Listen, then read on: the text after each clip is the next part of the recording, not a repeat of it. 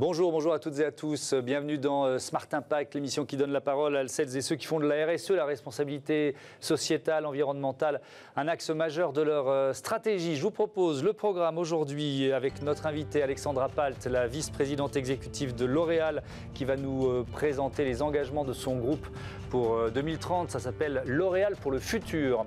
Notre débat RSE du jour porte sur l'impact climatique des produits que nous importons avec la présidente du Haut Conseil pour le climat et le président de l'agence Engage. Et puis euh, dans Smart Ideas, on va découvrir ensemble les impactrices. Euh, c'est une communauté qui euh, connecte, qui accompagne les femmes à impact dans leurs projets à impact. Voilà pour les titres. On est ensemble pour une demi-heure.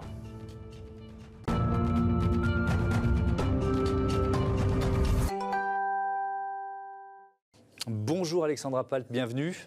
Bonjour. Vous êtes donc la vice-présidente de L'Oréal, c'est vous qui pilotez la responsabilité sociétale et environnementale du, euh, du, groupe et vous venez de lancer ce programme qui est ambitieux, euh, L'Oréal pour le futur.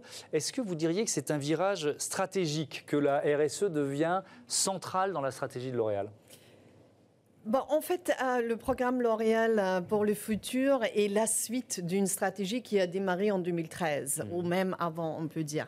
Donc, on a déjà pris des engagements très importants d'une transformation durable en 2013. On s'était engagé à réduire l'empreinte environnementale de notre activité industrielle de 60%, d'améliorer le profil environnemental de tous nos produits, mmh. d'avoir un impact social sur l'accès à l'emploi.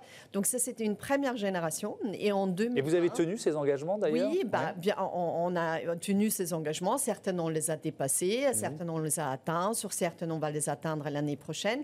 Ah, par exemple, on a dépassé l'objectif de réduction d'émissions carbone. Ah, mhm. On avait un objectif de 60% de réduction d'émissions carbone. On a réussi à réduire de 80% les émissions carbone dans notre activité industrielle. Mhm. Donc, c'était un grand succès pour nous. Mais tout ce travail pendant sept ans nous a fait prendre conscience que bah, en 2020, il ne faut pas juste rendre compte de ce qu'on a déjà fait, mais il faut aller beaucoup plus loin et donc de annoncer une transformation encore plus radicale. Et donc, on, on a annoncé euh, cette transformation durable qui s'appelle L'Oréal pour le futur. Alors, on va reprendre. Est complètement intégré dans la stratégie de l'entreprise. pour répondre à la question. Voilà. C'est peut-être pas central, mais c'est intégré à la stratégie. Non, c'est central parce que euh, ça va complètement transformer notre modèle économique, hmm. notre manière de faire. Ça concerne tout le monde, tout le métier, toutes les activités.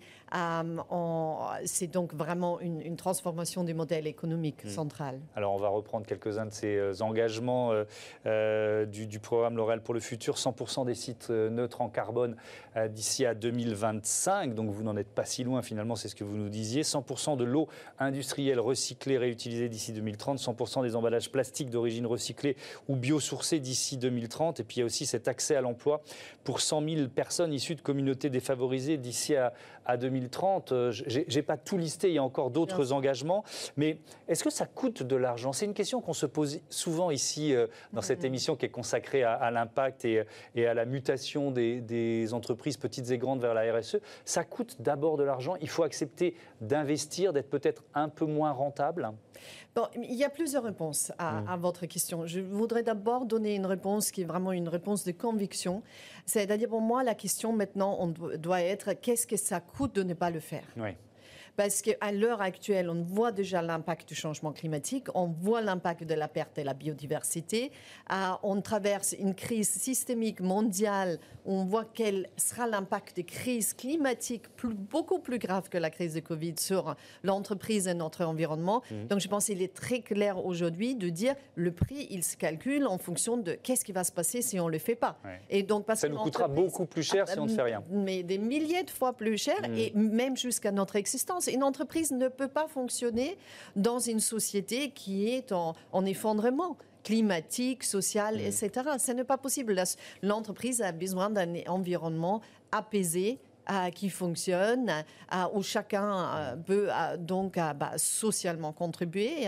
donc il y a la question de l'inclusion sociale, mais également, bien sûr, avec un environnement qu'on n'aura pas tellement détruit que l'espèce humaine risque de ne pas mm. survivre. Donc, effectivement, ma ça, réponse. Ça, j'entends cette réponse, mais on peut avoir parfois des actionnaires qui mettent la pression, qui veulent du rendement et qui, donc disent attendez, ça va nous, nous, nous, perdre, nous faire perdre des sous, nous rendre moins rentables pendant combien d'années? C'est peut-être une question qui est vraiment il y a posée. La deuxième question, il y a a la deuxième réponse, qu'on a par exemple réduit nos émissions carbone de 80%. Mm.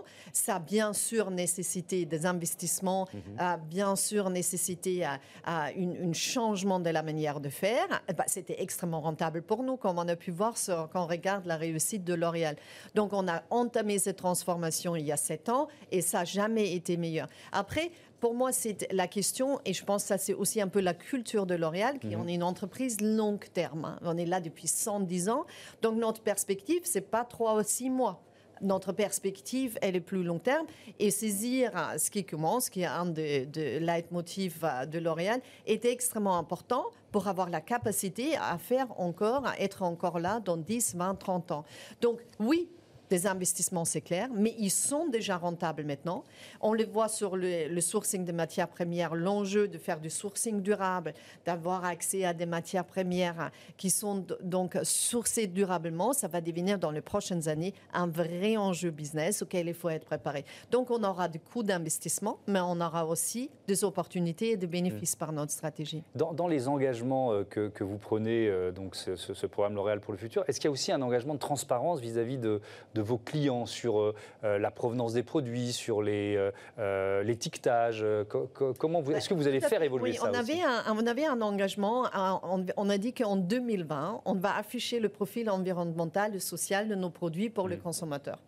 Et ça, c'est un engagement qu'on a donc commencé là en 2020 à, à, mettre en œuvre et à rendre transparent parce que c'est pas simple l'affichage environnemental, parce que c'est des informations techniques qui mmh. nécessitent une certaine expertise d'analyse. Est-ce que vous connaissez l'empreinte carbone d'un shampoing, l'empreinte eau mmh. d'un shampoing? Est-ce que ça vous parle si je mets des grammes en face? Mmh. Difficilement. Donc il fallait trouver une manière de l'afficher qui fait du sens pour le consommateur. Donc, on a élaboré et testé avec des consommateurs une méthode qui est une méthode qui s'inspire du Nutri-Score. Donc, nous, on a fait depuis sept ans de l'éco-conception. Donc, on connaît l'impact environnemental et social de chacun de nos produits. Et maintenant, on affiche ça en score. C'est des scores, donc c'est une méthode qui a été élaborée avec les meilleurs scientifiques du monde, mmh. qui est auditée par le Bureau Veritas et euh, qui, qui, affiche aussi bien le score très très positif, hein, un profil A est très très positif, comme un profil E qui est donc beaucoup moins positif. Mmh. Donc on est dans cette logique de transparence. On l'a mis en place pour Garnier, pour les, produits de cheveux. Ah, et les résultats de consommatrices et consommateurs sont, euh, sont plutôt positifs. les produits E, vous en avez beaucoup et ils se vendent toujours? Bah, euh, on a des produits E, pas beaucoup, parce qu'on a engagé cette transformation d'éco-conception. Un, de nos objectifs entre 2013 et 2020 était d'améliorer tout nos, le profil environnemental de tous nos produits. Mhm. Donc en 2020, 95% de nos produits se sont améliorés.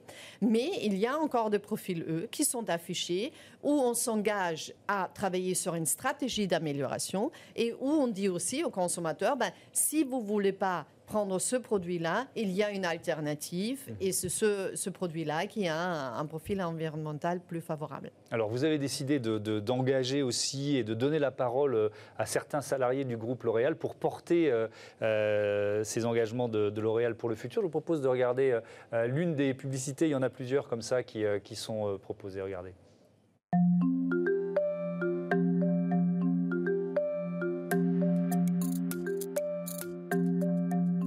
Des compteurs dans chaque secteur d'activité pour que nos managers puissent au quotidien piloter leur consommation. C'est vrai pour le CO2, mais c'est vrai aussi pour l'électricité, l'eau, les déchets.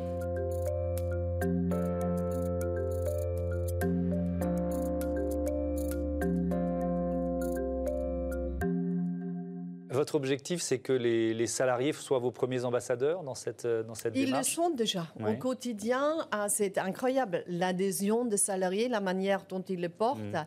c'est des, centaines de personnes qui font que ces engagements-là voient le jour et sont traduits en réalité. Mm. Donc, de, de, le faire aussi porte-parole nous semble normal parce que c'est eux qui le portent. Et il faut d'ailleurs, on ne peut pas assez les remercier pour leur engagement et euh, vraiment le, la, volonté de faire avec lequel ils, ils portent ces transformations. Mais deuxièmement, c'est aussi parce qu'on voulait, avec cet affichage, montrer on a déjà fait des mmh. choses, hein, on a déjà commencé ce chemin il y a longtemps et on va le conduire plus loin. Parce qu'il faut dire, aujourd'hui, personne ne peut être parfait. Nos enjeux à tous, c'est de mener cette transformation pour être dans les limites planétaires aussi rapidement qu'on peut. Mmh. Alors il y a aussi euh, cet engagement euh, philanthropique, euh, des investissements environnementaux. Je vais en citer trois fonds de dotation de 50 millions d'euros à destination des femmes en situation de grande difficulté, 50 millions d'euros pour restaurer un million d'hectares d'écosystèmes endommagés et la même somme, 50 millions, pour promouvoir l'économie circulaire. Au-delà des engagements, je voudrais qu'on parle de, choses qui existent déjà. Et moi, l'un des thèmes qui me passionne, c'est comment l'innovation peut se mettre au service de de la transition euh, écologique. Vous venez de créer un emballage qui est fait à partir d'émissions de carbone captées et recyclées. C'est quoi ça? Bah, donc ça, c'est un des projets sur lesquels on travaille mhm. avec beaucoup d'autres innovations. L'enjeu aujourd'hui, c'est que quand on parle du plastique qui a, qui a un enjeu très émotionnel, mhm. c'est que bien sûr, il faut essayer de réduire la consommation plastique. Deuxièmement, il faut essayer d'utiliser du plastique recyclé, hein, parce que ça, c'est et il faut répondre à cet enjeu par des innovations de nouveaux matériaux mmh. et d'innovations, comme vous dites. Une des innovations, c'est donc le, la captation de, de, carbone pour le transformer en, en, un matériau utilisable comme un, plastique normal, mais il y a aussi les, les, les, cartons papier. On vient aussi de mmh. sortir à, un, un, tube qui est moitié carton, moitié plastique et on espère d'arriver à complètement carton-papier à, rapidement. Mhm. On fait des shampoings solides où on a juste du papier autour. Donc il n'y a, il a pas une innovation qui va apporter la réponse. Il faut investir, il faut euh, trouver des solutions pour euh, répondre donc aussi par l'innovation. Mais l'innovation doit toujours être combinée à un effort de réduction parce que ça ne peut pas être la seule réponse. Et mhm. donc, nous, on mène ça toujours en double stratégie. On réduit la consommation et on répond par l'innovation. Merci beaucoup, merci euh, Alexandra Palt, à bientôt euh, sur Bismarck. Tout de suite, euh, notre débat, on va parler de la pollution importée. Retrouvez le débat de Smart Impact avec Veolia.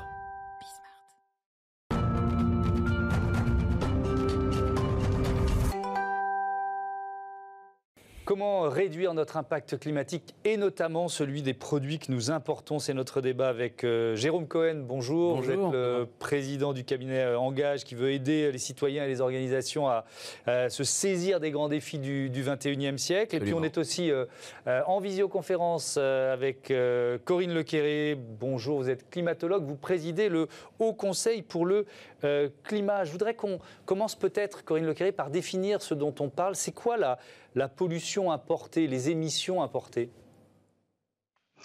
euh, bonjour, euh, donc euh, ce sont les émissions qui sont associées à la production des produits que l'on consomme en France, mais qui sont produits à l'étranger. Donc c'est l'empreinte carbone de la France, elle est très importante. elle est en fait 70% plus élevée que les émissions sur le territoire français, pour laquelle là nous avons des responsabilités directes. Et, cette euh, pollution importée, c'est le terme que j'emploie, est-ce qu'elle est en augmentation depuis, euh, depuis plusieurs années? Hélas. Est-ce que vous avez entendu ma question? Euh, là, je ne sais pas si vous me parlez à moi ou à l'autre personne. Je vous parle à vous, c'est les, délices de, des visioconférences. Donc Corinne Lequéré, est-ce que c'est cette pollution importée, elle est en augmentation?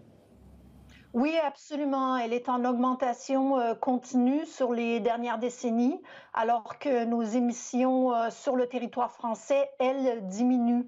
Et donc, on a un gros problème au niveau de euh, l'empreinte carbone de la France qui est causée par les émissions associées à nos importations. Et cette augmentation, elle est causée par l'augmentation de la consommation en France avec des émissions euh, de CO2 importées en hausse de 78% entre 1995 et, 2018. Jérôme Cohen, euh, comment euh, s'expliquent ces chiffres? Est-ce que c'est tout simplement une conséquence de la désindustrialisation que vit notre pays depuis des décennies? Bah Oui, c'est-à-dire qu'on a évidemment enfin, on a exporté en mmh. fait notre pollution, qui représente à peu près le double de la pollution que nous émettons en produisant depuis la France. Mmh. Et puis, bah, ça s'explique aussi de façon très large par l'augmentation massive de la consommation.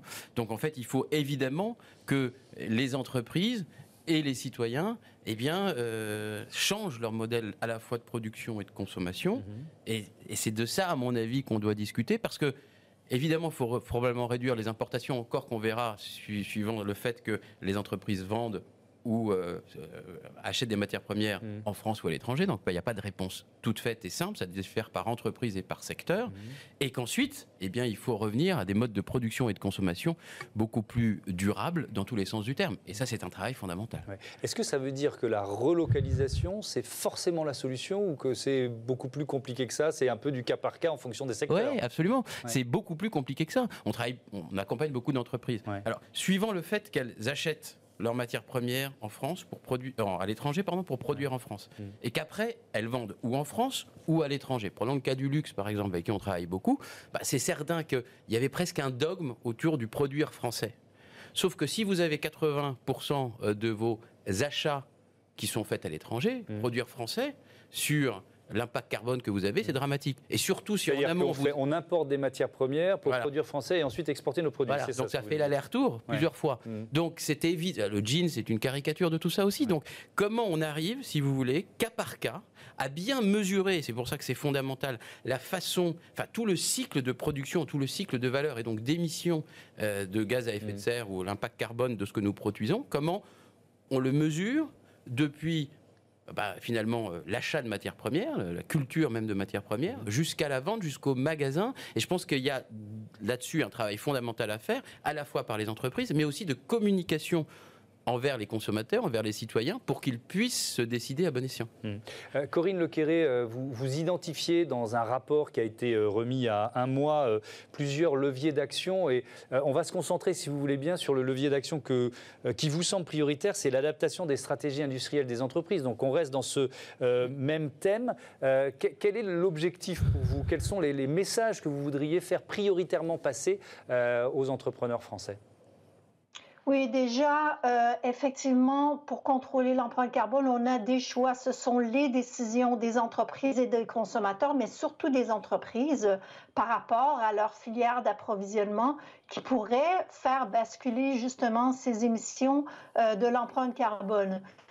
Donc, il s'agit pour les entreprises de faire un suivi euh, de leur chaîne d'approvisionnement par des méthodes qui existent déjà, par exemple les Science-Based Targets ou les ACT et de travailler avec leurs fournisseurs euh, le long de la chaîne d'approvisionnement pour faire réduire euh, ces émissions. Donc, on peut parler des actions à mettre en place par les entreprises. On peut aussi parler de euh, comment le gouvernement peut accompagner les entreprises dans ces stratégies de décarbonation des filières. Et là, le gouvernement s'est déjà engagé à mettre en place des stratégies par filière de décarbonation pour les émissions qui sont euh, faites en France. Et ces stratégies pourraient aussi être élargies euh, pour inclure les émissions associées euh, avec aux importations. Ça veut dire, Corinne Lequéré, plutôt des aides, un soutien du gouvernement que des sanctions pour les entreprises qui, qui ne décarbonent pas assez vite? Donc des aides pour commencer. Euh, des précisions, des modifications des lois, par exemple de la loi euh, de la consommation circulaire ou de la loi Pacte. Et si ça ne va pas assez loin, alors éventuellement euh, des mesures plus fortes, comme vous l'indiquez, des sanctions. Mais en fait, pour le moment, on a un travail à faire pour clarifier d'où viennent les émissions, pour améliorer les méthodes d'analyse de cycle de vie pour bien comprendre quels sont les produits où on doit faire un travail particulièrement important euh, tout de suite. Et on a des méthodes pour soutenir les entreprises euh, dans leurs actions à mettre en place qui peuvent être élaborées tout de suite. Euh, Jérôme Cohen, euh, alors il y, a beaucoup hmm. d'options et hmm. d'options positives avant d'employer le mot sanction hein, dans ce que dit Corinne Lequeré. mais dans le climat économique actuel, euh, on, imagine mal devoir aller jusque-là. Vous voyez ce que je veux dire? Moi, je suis chef d'entreprise et on me dit il faut que tu réduises ton impact carbone et attention, si tu le fais pas, on va te, on va te sanctionner et peut-être tu auras une, une amende hmm. salée. C'est peut-être pas le moment de dire ça. Vous voyez ce que je veux dire? Non, je comprends. Mais en fait, je pense qu'il faut passer à une économie économie de la valeur, Mm. à- ou des valeurs en quelque sorte, à une économie de la sobriété. Et ça, faut pas se leurrer, ces produits vont coûter plus cher à la fois à produire, à- donc ils vont être plus chers pour le consommateur. Donc comment, en fait, euh, on, on associe, on aide ces entreprises à aller euh, vers cette nouvelle économie, cette nouvelle façon de fonctionner. Donc, il peut y avoir évidemment des aides, euh, je dirais, fiscales. On peut parler de la TVA. Euh, et puis, il y a, je, je- je pense, le, une capacité des entreprises, honnêtement, qui s'accélère pas, pas suffisamment à prendre euh, en, en compte cette dimension-là. Parce qu'il ne faut pas oublier aussi que dans les entreprises, il y a des consommateurs, euh, des citoyens Mm, bien qui sûr. poussent pour que ça Bien change sûr, en interne. bien. Alors, est-ce que les entreprises vont accepter de baisser un peu leurs dividendes Mm. Est-ce qu'on va les aider à faire une TVA un peu, plus, un, un peu meilleure? En fait, il faut aller vers la production euh, de, de biens plus durables dans tous les sens du terme. Donc, Mm. l'économie de valeur, c'est que c'est-à-dire qu'un un produit va durer plus longtemps, sera plus cher. Donc, comment on aide l'entreprise et les consommateurs, surtout en cette période, vous l'avez très bien dit. Aujourd'hui, évidemment, la- le Covid ou la Covid, Mm. euh, ça permet une prise de conscience incroyable. Mais aussi, c'est un, il y a un une problématique de, de, de Il y a des entreprises qui sont d'abord en mode etc. survie. hein, Et- et, et euh, puis même des consommateurs. ouais. C'est-à-dire que acheter plus cher aujourd'hui, est-ce qu'on va y arriver? Est-ce que les entreprises vont accepter de produire moins et des produits meilleurs plus chers? C'est ça tout le- toute la question. Et pour moi, ça passe par un travail fondamental d'éducation, de transparence. C'est pour ça que j'ai amené un, un- un bouquin qui s'appelle Le bug humain. Ouais. Et, je, et je- vraiment, je essayez tous de lire ce bouquin qui explique Mhm. pourquoi, alors qu'on sait qu'il y a une prise de conscience, en fait, nos cerveaux presque, euh, presque reptiliens de certaine Ouais. façon, nous empêchent de changer et d'aller plus vite. Mhm. Et lire ce bouquin individuellement, et je pense que si les, tous les dirigeants le lisaient, ça permettrait probablement une prise de conscience de ce qui ne marche pas chez nous Mhm. et de, la, de notre capacité à évoluer. Mais ça passe par une éducation. L'éducation, ça dure 10 ans. Est-ce qu'on a le temps? C'est un autre sujet. Oui, c'est un Ou une sujet. génération. Un, un dernier mot rapide, Corinne Lequeré. Est-ce que l'État donne l'exemple en matière de, euh, de, de, vous voyez, pour réduire justement ces- cette pollution importée? Et donc, euh, il y a beaucoup de travail à faire euh, aussi euh, au niveau de l'État.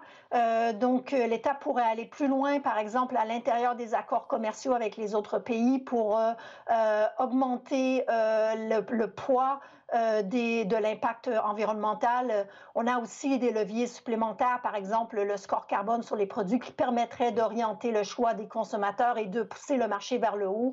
Euh, donc euh, l'État, les entreprises, tout le monde au jour d'aujourd'hui pourrait aller vraiment beaucoup plus loin. Euh, les émissions, euh, la baisse en émissions en France doit euh, s'accélérer très très rapidement et elle doit aussi maintenant commencer à inclure les importations. Merci beaucoup. Merci euh, à tous les deux. Merci Corinne Lequeré. Merci, Merci euh, beaucoup. Jérôme Cohen. À bientôt, évidemment, euh, dans cette émission. Et, et sur Bismarck. Tout de suite, c'est Smart Elise.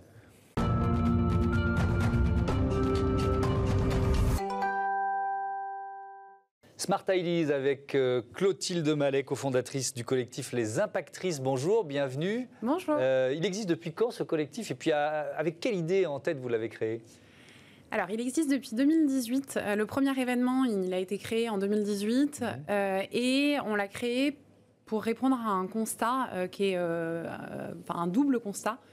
D'une part, les femmes sont particulièrement vulnérables face au dérèglement climatique. Euh, elles sont aussi particulièrement engagées face à ces enjeux. On, on le sait, ne serait-ce que pour, pour les votes écolos ou ce genre de choses. Euh, et pourtant, elles sont sous-représentées dans les sphères médiatiques, politiques ou économiques. Donc, pour répondre à ces trois constats, on a eu envie de euh, créer une communauté euh, qui révélerait le potentiel des femmes euh, engagées dans la transition environnementale et sociétale. Alors depuis mars 2008, c'était votre premier événement. Ouais. Vous en avez euh, organisé euh, beaucoup. Est-ce que vous pouvez nous donner un ou deux exemples pour qu'on comprenne euh, qu'est-ce que vous voulez faire et, et aussi quel impact, c'est le cas de le dire, ça a Oui, euh, alors on, on a des événements, en fait, la, la communauté, on l'a construite autour de trois piliers. Donc peut-être je peux vous donner des exemples autour de ces différents piliers. Mhm. Euh, le premier pilier, c'est inspirer. Donc euh, pour commencer, il faut donner envie aux femmes, euh, bah, d'abord leur dire que c'est possible, qu'il y a déjà des femmes qui euh, sont engagées dans la transition environnementale et sociétale. Donc là, par exemple, on, on interviewe des femmes, on a interviewé la BDiste Emma. Euh, pour, pour voilà, lui demander un peu quel était son parcours, euh, qu'est-ce qui est à la base de son engagement, quels sont ses déclics, quelles sont aussi ses difficultés. Euh, donc ça, ça, tout ce qui va euh, répondre à notre pilier qui est inspiré. Ensuite, il y a Euh, accompagner. Ensuite, il y a accompagner. Donc là, on, on a plein plein de formats différents. En, en gros, on essaye d'utiliser euh, des formats les plus variés possibles pour accompagner les femmes à révéler leur potentiel. Ça veut dire quoi? De la formation, du coaching, par exemple? Du coaching, du coaching individuel, du coaching collectif. Euh, on utilise aussi des, des outils qui sont des ateliers d'intelligence collective. Donc, on va réunir une dizaine de membres de la communauté autour de l'une de ces membres. Donc, Ouais. Un peu plus euh, concrètement, on a organisé récemment un, un atelier au bénéfice d'une graphiste en pollution- en- qui est spécialiste en pollution numérique. Mhm. Euh, et on, on a, en suivant une méthodologie, on a fait émerger euh, des propositions pour son plan euh, de, de communication. Voilà. Donc ça, c'est pour le pilier accompagné. Ouais. Et en parallèle, bah, on sait bien que les femmes ont besoin euh, de- de- d'outils de, connexion, d'entraide. Donc c'est notre troisième pilier, la, le- la connexion. Ouais. Et donc là, ça va être des événements, bon, soit, soit digitaux, hein, en ce moment c'est Ouais.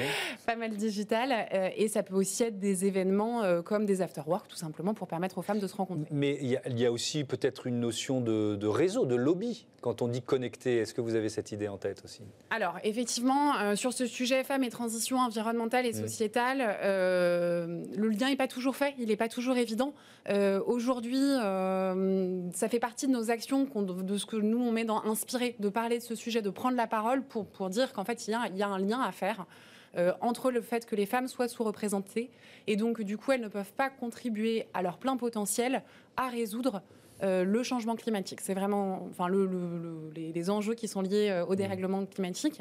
Et donc c'est pour ça qu'on a créé cette communauté, pour permettre à donner euh, la parole aux femmes autant qu'aux hommes. En deux ans, euh, un peu plus, deux ans, deux ans et demi, vous avez suscité combien de vocations? Est-ce que vous avez d'autres exemples euh, voilà, de femmes qui hésitaient et qui se sont dit allez, je me lance dans, dans un projet euh, de transition écologique? Alors, c'est difficile de compter, et Ouais. c'est pas exactement notre, notre façon de faire. Euh, ce, qui, ce que je peux vous dire, c'est qu'aujourd'hui, on est suivi par environ 3000 personnes sur les différents réseaux sociaux. Mhm. On contribue, on est assez humble. hein. On- on- notre objectif, euh, c'est d'aider les femmes à faire un pas supplémentaire. Donc nous, on a des femmes qui sont de- de- d'origine extrême, enfin de, à des étapes très variées dans leur projet Ouais. professionnel. hein. Je ne l'ai pas précisé, mais c'est vraiment dans leur projet professionnel. On a des femmes qui euh, n'osent pas encore se lancer et à qui on a donné envie de se lancer. De Euh, changer de métier de... de changer de métier, Ouais. de, de- s'impliquer professionnellement d'une manière ou d'une autre, voilà. Mais donc ça, on en a un certain nombre de femmes en reconversion. On a aussi des femmes qui sont déjà dans des projets et qu'on va accompagner notamment par des programmes de coaching. Euh, et donc là, on va les accompagner à, euh, à aller plus loin dans leur projet, à rencontrer d'autres personnes et à multiplier euh, leur impact. Merci beaucoup, merci Clotilde Mallet, bon vent aux impactrices. Merci. Euh, merci à vous. Voilà, c'est la fin de cette émission. On se retrouve demain à 9h, midi et 20h30 sur Bismart, la chaîne des audacieuses et des audacieux. Mmh.